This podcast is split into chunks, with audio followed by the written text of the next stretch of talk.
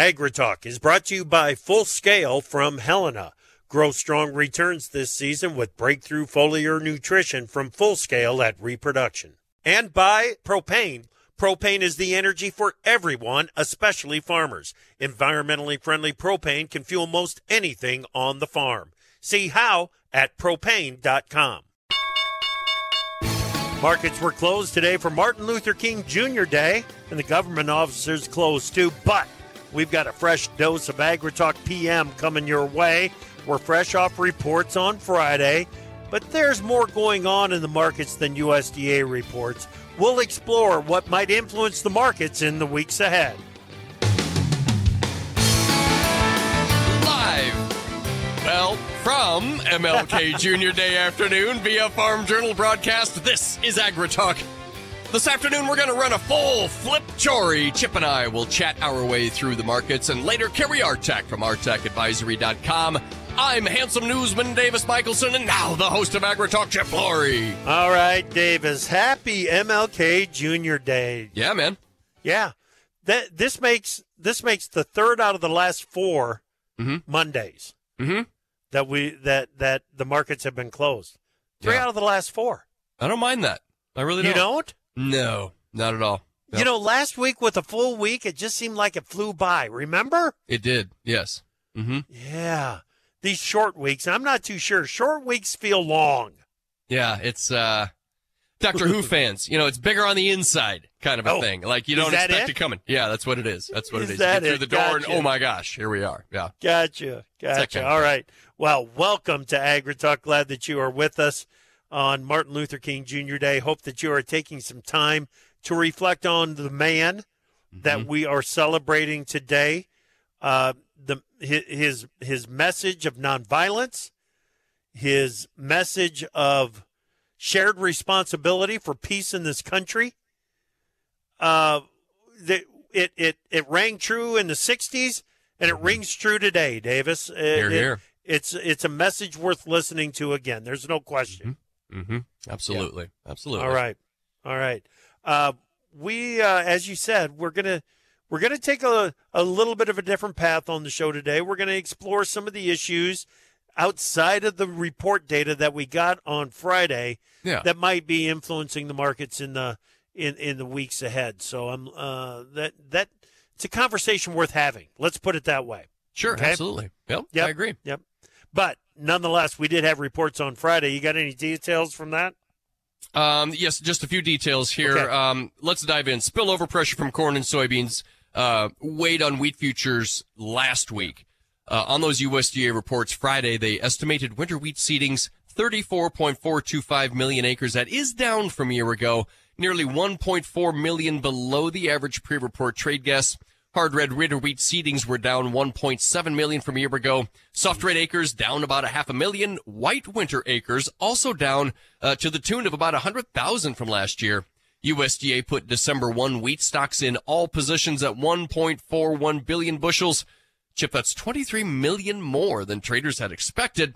And finally here, 23-24 wheat carryover estimated at 648 million bushels, down from last month and 10 million bushels below trade expectations.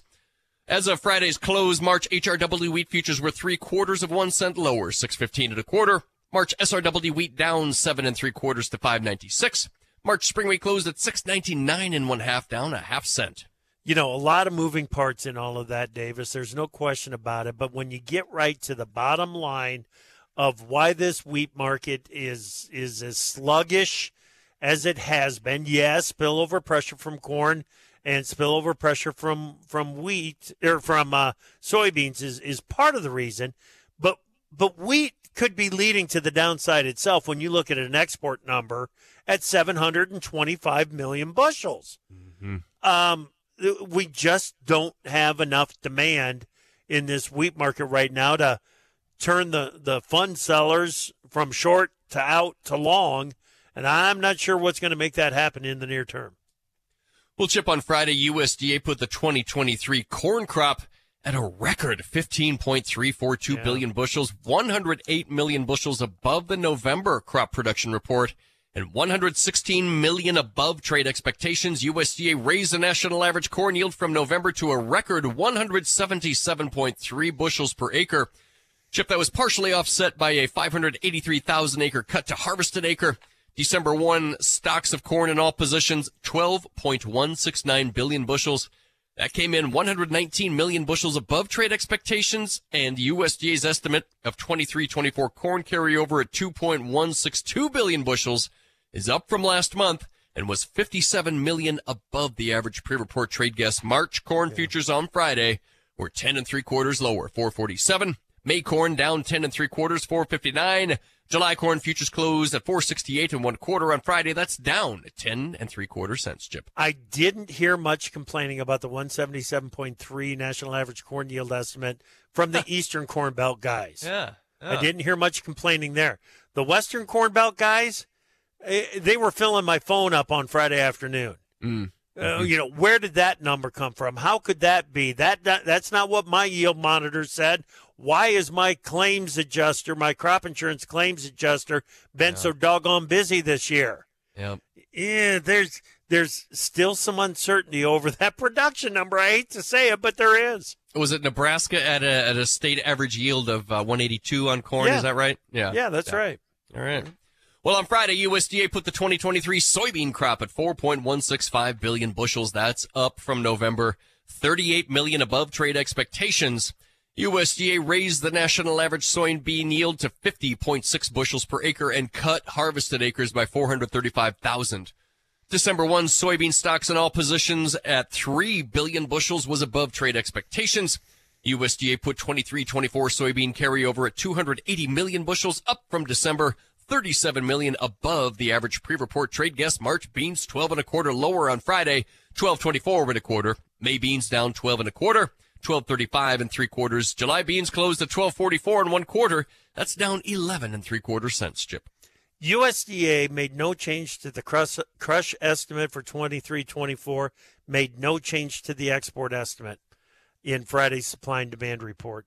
Uh, th- that makes me think because I think both those numbers have an opportunity to move up, move total usage up, and bring uh, carryover down. So those numbers make me think that maybe we've seen the high water mark on the carryover estimate.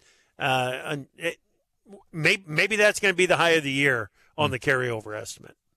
Well, USDA puts 23-24 cotton carryover at 2.9 million bales. That's yep. down 200,000 bales from December. March cotton on Friday was five points lower, 81.31. Needs to buy some acres for this year, that's for mm. sure. On your livestocks, double digit losses in corn helped feeder cattle futures close modestly higher on Friday, while live cattle futures gave back a bit of last week's early gains. February fat cattle were down 42 and a half cents to 171.37 and one half. April futures 40 cents lower, 174.17 and a half. March feeders were up 30 cents to 227.70. And on the snout side, the string of higher closes in lean hog futures ended at six on Friday with the market under moderate pressure. Profit taking was noted ahead of the three day weekend. Feb hogs 70 cents lower, 71.90. April hogs down 42 and a half to 78.62 and a half chip. Yeah, uh, the big story is going to be the weather in the livestock market here at the start of the week, figure out exactly what that's going to do to the cash market before we can figure out how the lives uh, how the the futures market is going to react to it. So uh, th- these cold temperatures, man, oh man, it's a blast of winter that we haven't had to deal with so far this year, and and uh, the impact on the cash market is going to be critical. All right. Again, happy Martin Luther King Jr. Day. Glad that you are with us today. Stay tuned. Davis and I are going to go over some of the other factors that might be influencing the markets in the weeks ahead. That's next on AgriTalk.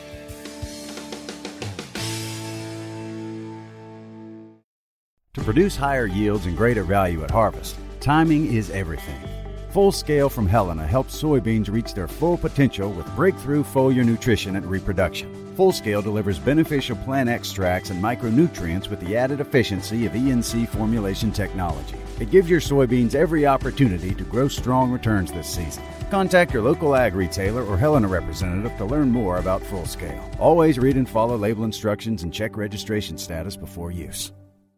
From powering irrigation engines to warming buildings, propane has always been a part of American farm life. Now, you can be a part of propane's future and save money at the same time. The Propane Farm Incentive Program is a research initiative that provides farmers up to $5,000 towards the purchase of new propane powered equipment. In exchange, participants share performance data to make tomorrow's ag operations more cost effective, more efficient, and more environmentally friendly with propane. Getting started is simple. Visit propane.com slash farm incentive to see if you're eligible.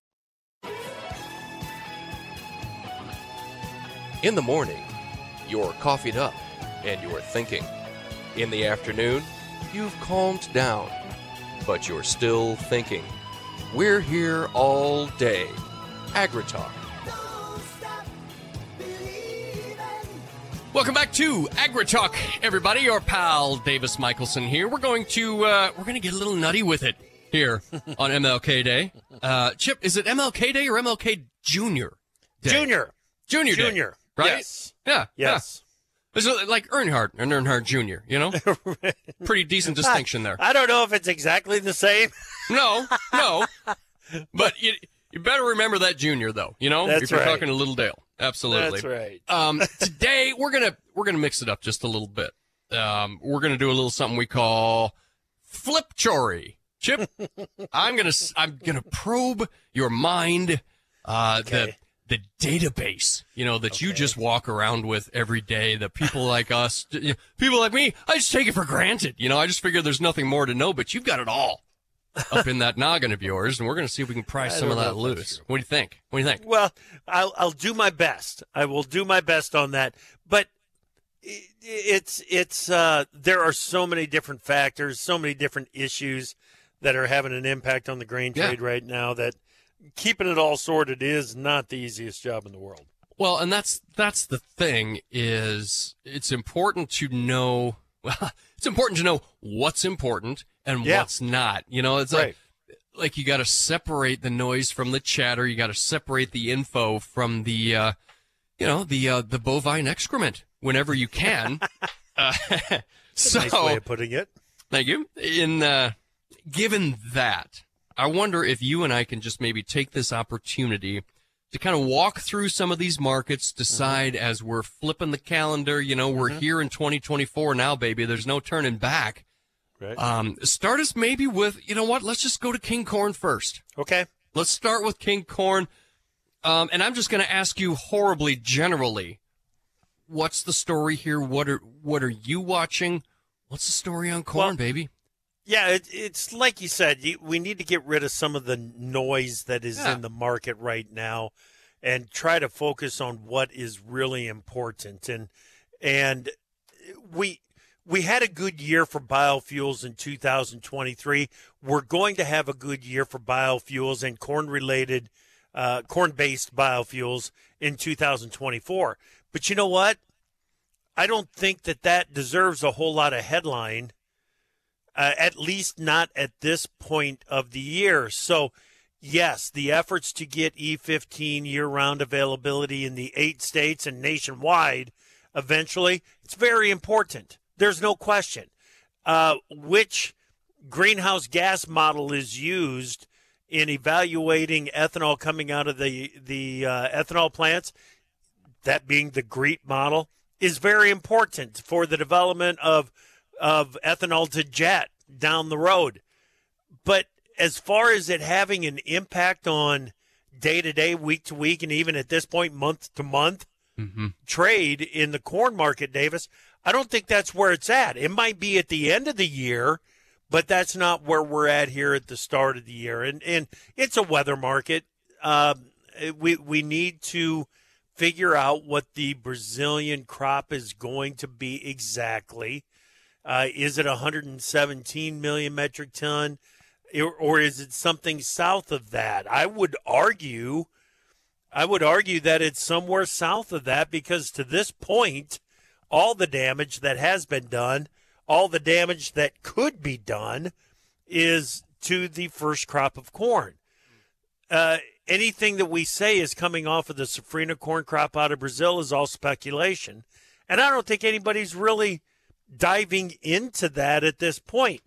But if we're at 117 million ton already and you got to take 10%, off the Brazilian corn safrinha corn crop, then all of a sudden it starts to have a big impact. Hmm. Uh, Mhm. Last week, and some of the estimates that we got from USDA, and this is is maybe the most important estimate that I saw, and it didn't. I said from USDA, shouldn't have said that. It came from Conab.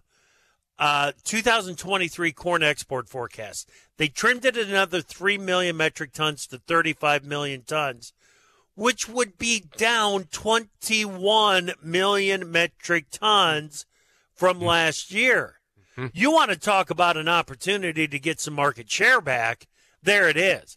That's what we're going to be watching through the first half of the year. How much damage is done to the Brazilian safrina corn crop and how much of that demand base we can get back on exports. Okay.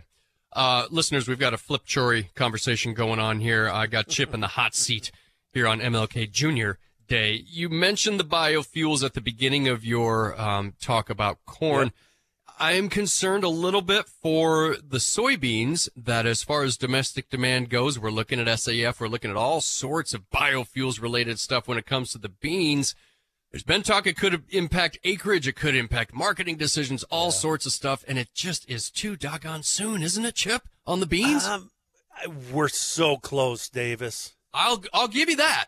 We are. We. I think it has a big impact on what's uh, on on how the bean market trades in the first half of 2024. I really do. Um, it weather, how many bean acres we plant, that's going to be number one.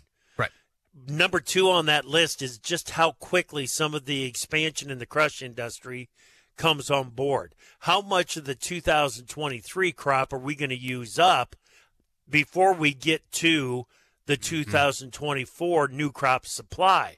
So is it a 240, 230 million bushel carry? Or is it 210? Is it 200? I, I know that's a big drop, but with the demand and the crush capacity that is coming online, this is a huge story. Um, it may not be the biggest. It, it it may feel like it's been slow to develop. Do you know how long it takes to build one of these plants from finance? no, from concept to Yeah. financing to breaking ground to actually taking delivery of the first load of beans into one of those facilities. It's darn near two years. Yeah. So all of this talk about oh all the money being spent on the crush facilities, where is it? Has it turned into more ex more more crush demand here in the states? The number one answer to that is yes. It has turned into more demand because we're seeing monthly records for crush on on a near monthly basis. And we are so close to setting new all-time crush records on a monthly basis. Uh, I think it's going to be happening by the middle of the year, and when that starts to to to develop, I think it has an impact on this bean market. You know, you look at the carry that's in the bean market, and this is where I think it's going to have the biggest impact. Look at the carry that's in the bean market. You got the January contract, which is in delivery. I know, uh, twelve thirty five and a half. March contract twelve forty. May contract fifty two. July contract twelve fifty nine. So we've got carry in the market. As that crush demand comes into the market, I think that that carry comes out of the market, and we see the bull spreads really take over in the bean market. Mm-hmm. That's interesting. Um, well, and when we when we talk about that, do you notice parallels when the ethanol stuff was was taking off several years ago, and now here we are? Are we setting it up right for the beans and the SAF? Yes, Oh. yeah, Yeah. yeah, and you know I don't want to play the SAF uh, card only. Okay. Okay, because I mean we're talking about the renewable diesel and and the uh, uh, the the state incentives for for renewable diesel production, dude. We can we've got to hustle to produce enough soybean oil to keep up with the demand that is coming through the state rules and regs to to meet that demand for the renewable diesel, let alone Yeah. for soybean oil to try to participate in the sustainable aviation fuel market, which It will. The it, it the market it, the the bean oil market will participate in in SAF. I just don't know exactly when that's going to happen. Mm, that's good. That's good. Um, we're we're going to run out of time here if we're not careful. We haven't talked about wheat at all. Do you have okay. any thoughts on the uh, on the wheat market? Yeah, man, the uncertainty over uh, Ukraine, the uncertainty over Russia, it's been the headline and the issue for two years. And I don't see it going away, Davis. I think it's going to be the issue into the first half of the month. The reason that I'm saying that is Ukraine was uninterested in getting back into a UN brokered Black Sea grain deals to move grain through the Black Sea because they've been they they've become so good at moving grain through some of the alternative routes. They're surpassing what were the maximums set under the Black Sea deal. So, boy, Ukraine is doing a great job of moving wheat when they can. I think that continues to put a cap on that market. All right. Um, when we come back on the other side of this break, Chip, I think we should talk about some livestock. Uh, yeah. I'm thinking about demand. I'm thinking about demand here on AgriTalk.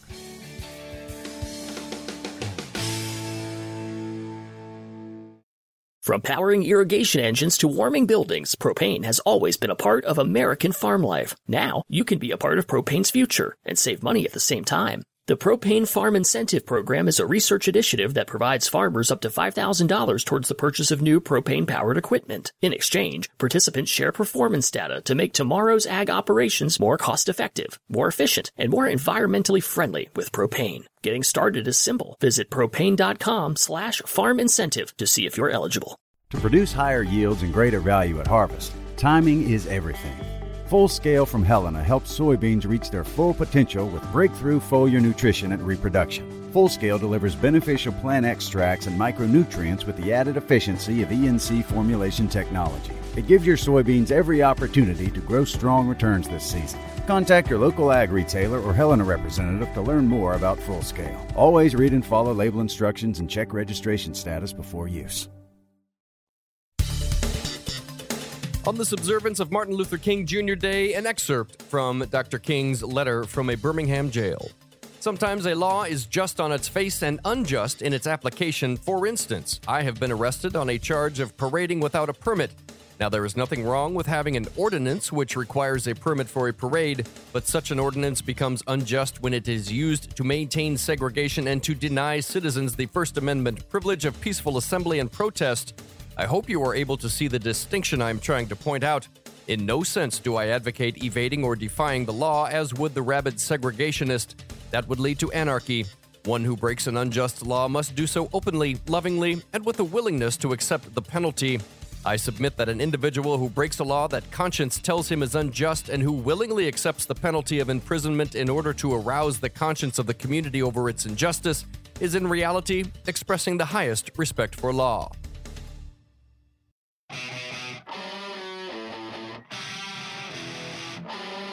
Opinions expressed on AgriTalk do not necessarily reflect the views of Farm Journal Broadcasting, affiliate stations, or sponsors.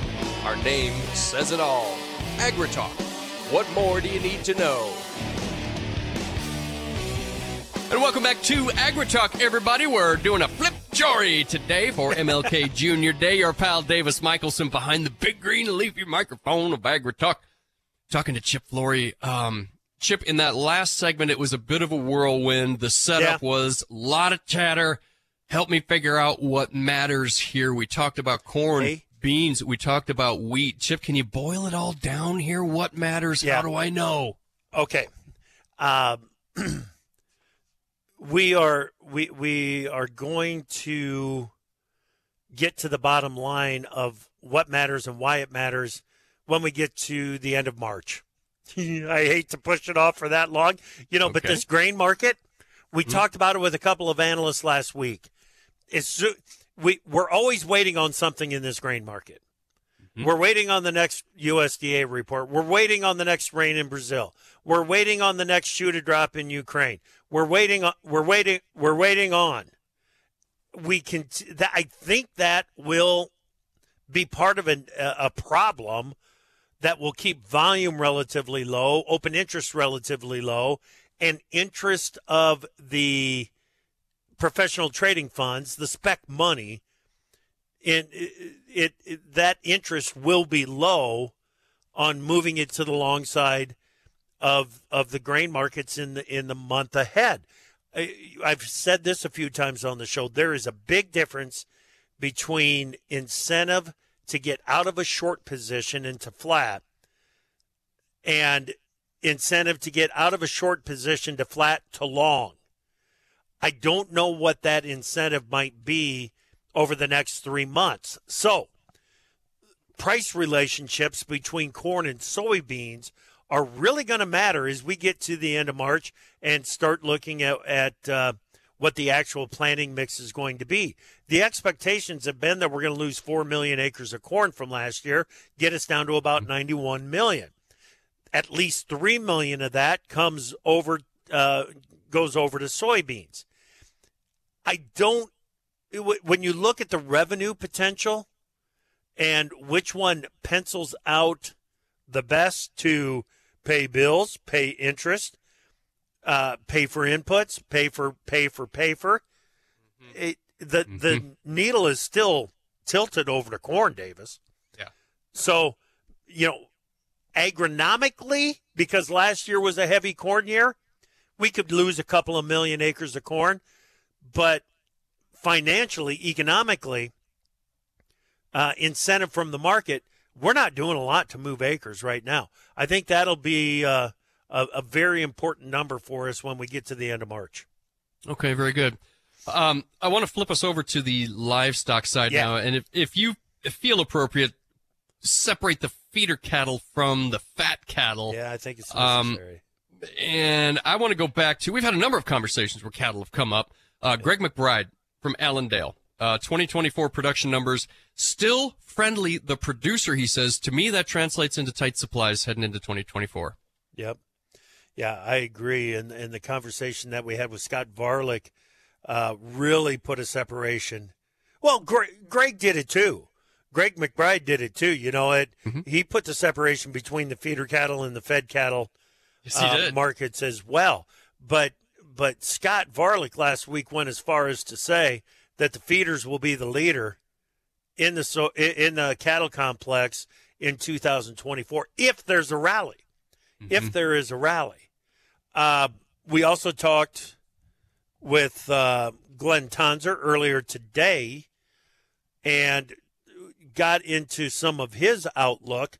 2024 may not be the year that we, and I agree with him on this. Mm-hmm. I, I think his timing is is really good on this. 2024, there's going to be a lot of talk about, hey, you know, look at what interest rates are doing. Interest rates have backed off. Geez, look what that cow calf guy is doing over there. Yeah. look at the money that they're making compared to maybe it's time. Maybe that heifer is finally worth more bred and out on pasture than what she is getting fed and fat in the feed yard. And when that when when that transition happens, which might not come until late 2024, which would which would give us a, a, another step down in total beef production sometime in 2025.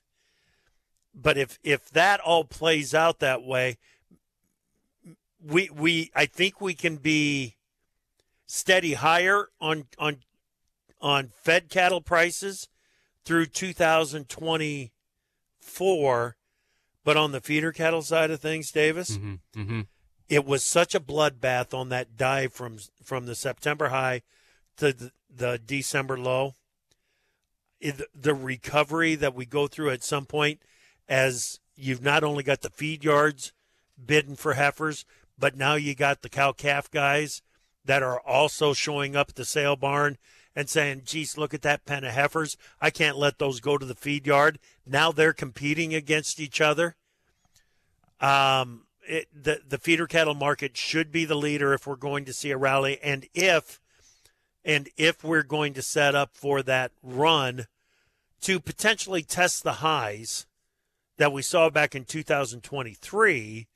If if that if we're going to test those highs, that the feeder market has to be the leader in Mm. in 2024.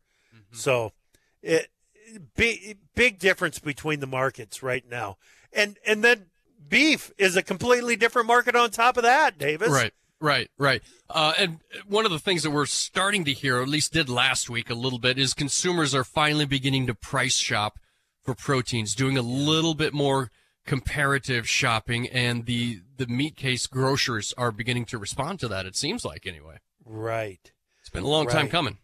um, the the spot that I'm going to that I'm going to point at first on this might be a little bit surprising. Okay. But when you go back a year ago, okay, a year ago right now, remember we were complaining that the retail pork price was not reflecting what was happening in the pork cutout or even the lean hog market Yeah.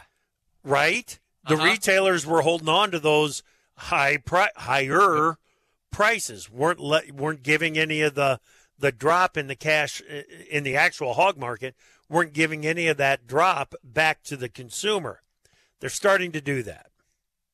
Uh, you've seen evidence of it. I've seen Mhm. evidence of it. You look at those whole loin prices now in the meat case, and what I think is going to be a a much better. And you know what? I need to mention. I read this in Pro Farmer, thought about it, and I think it makes a lot of sense. The ham demand market going into Easter 2024 is going to be much better than what it was in 2023. And that will be a great relief for the the pork market in the first half of the year should give us should give us uh, boy calling a low in the hog market is no easy job. No. um, especially with the efficiency in the farrowing house you can reduce farrowings and still have a bigger pig crop because of more pigs per litter. And that's making you you don't want to discourage that kind of productivity.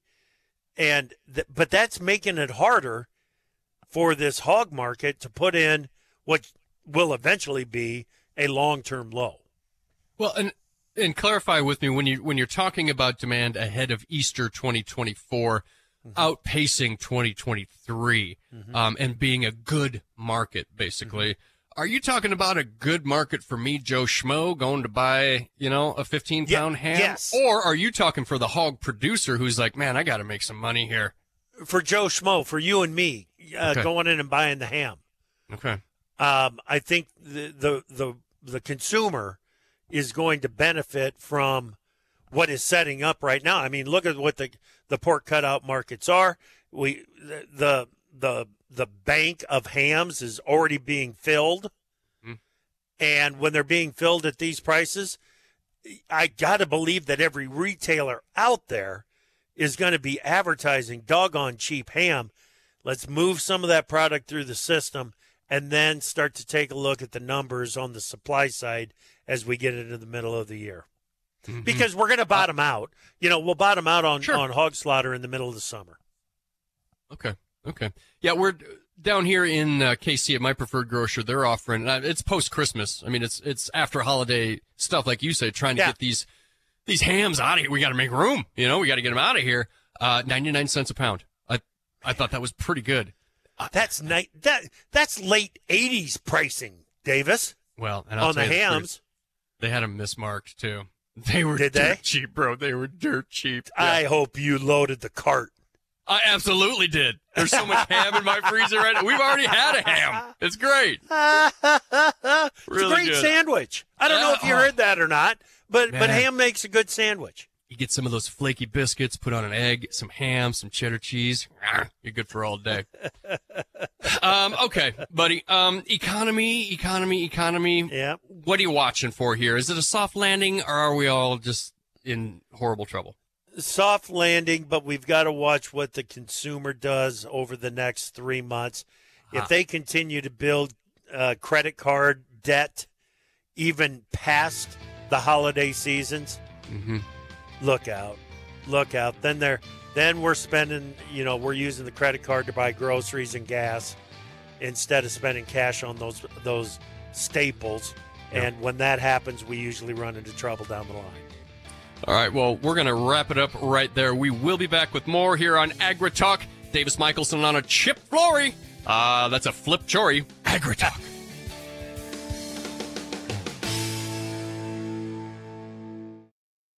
To produce higher yields and greater value at harvest, timing is everything.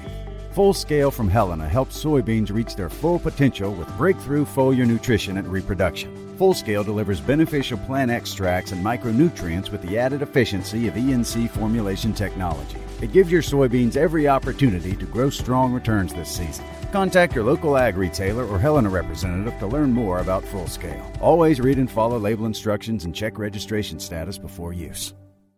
From powering irrigation engines to warming buildings, propane has always been a part of American farm life. Now, you can be a part of propane's future and save money at the same time. The Propane Farm Incentive Program is a research initiative that provides farmers up to $5,000 towards the purchase of new propane powered equipment. In exchange, participants share performance data to make tomorrow's ag operations more cost effective, more efficient, and more environmentally friendly with propane. Getting started is simple. Visit propane.com slash farm incentive to see if you're eligible.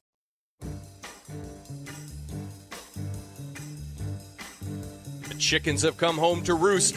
Find out whose fence they're perched on today on AgriTalk. Welcome back to AgriTalk, everybody. Your pal Davis Michaelsen here. Uh, hey, um, interest rates, of course, a, a big topic of conversation. Uh, Yeah. Chip, if if you could just talk to us about your expectations for interest rates moving into 2024, what are you looking at? What should we be thinking about interest rates? Okay. All right. Uh, Yeah. Uh, steady lower, but I'm going to include steady in it. I'm not just going to Okay. say lower. Yeah. Uh, you've heard me say uh, several times that lowering interest rates is something that should be reserved to provide a spark to the economy. It's not a reward. It's not a reward for getting close to your inflate your the your the inflation rate that you want. That's not what it's about. Lower interest rates and lowering interest rates need to be reserved for a time when the economy needs a spark. So, all this talk about three, four, five interest rate cuts in 2024, I think it's crazy. Uh, I I would be, you know, if the over under on it is two and a half, I'm taking the under. Two Okay. at the most. Uh huh. Uh-huh. Two at the most. So, but that's only because I think that before we get to the end of the year, the economy is going to be rough enough that it will need some kind of incentives to get it up and running again. Okay? Okay. All right. All right. Yeah, with that, we need to get over to Cary Artac. Uh, don't forget, if you head to artacadvisory.com, that's A R T A C advisory.com. Cary will get you signed up for a two week trial of his daily service. All right, Kerry, what you got for us today? Yeah, thanks, Chip. Starting with March corn. Uh, actually, both March corn and March soybeans set off long term sell signals last week when they closed below long term support levels. Uh, areas that have been holding, especially with corn, 460.50. We've been testing it for the last couple of months um, with different contracts. Most recent, of course, is the present March contract. And we closed below 460.50 last week by the required 1% margin. This is a former channel top that goes back to 2014, uh, and it held actually nicely for the last couple of months, but we've closed below it. And this tells me 439 even now expected over the next three to five weeks and over the next two to three months as we continue through winter and into uh, early spring.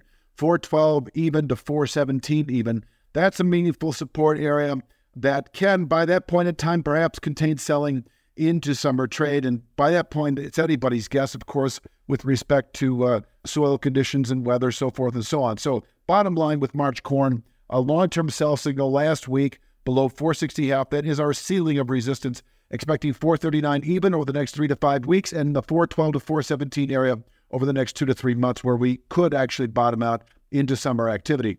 Now, upside, if we close the week Friday back above 460 half, that does neutralize that sell signal, but it does not indicate a meaningful gains as we move uh, into later winter. That would come with a settlement above 489 half. And so if we close above 460 half, I do think 489 half is a realistic two to three week upside target where we could top out by that point in time through February. And if we can close above 489 half, then I see meaningful gains by 32 half, then a two to three month objective uh, once we, if we close above 489 half. But right now, heavy uh, into spring trade below 460 half. The same is true with March soybeans. March soybeans closed last week for the first time below a rising three year channel bottom at 1254.75. We closed well below it. Uh, this has set off a three to five month sell signal down to 1090. And this is a lead contract. So when March is replaced by May, replaced by July,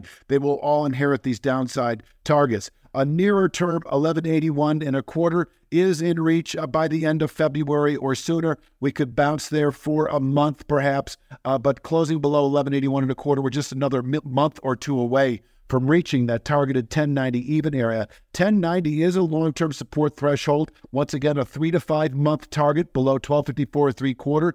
1090 even able to contain selling into summer activity. Upside, if we close back above 1254 and three quarter, that does neutralize the long term sell signal. Uh, but in terms of uh, meaningful gains as we move into spring, that would cover the settlement above 1277 even. So I consider 1277 even a two to three week target if we close Friday back above 1254 and three quarter. 1277 even likely to contain weekly, possibly monthly buying pressures. And if we can close above 1277 even, a descending channel top now that changes a little bit every week, uh, that should set off a meaningful uh, rally to 1387 even within a couple of months of closing above 1277 even. But we're a long way from that. Bottom line with March soybeans and the broader soybean market is we remain heavy through winter below 1254 and three quarter. And finally, an update on feeder cattle. The March contract uh, is holding its own, having come off of long-term support in early December, a three-year channel bottom that is now at 216.35 and rising weekly.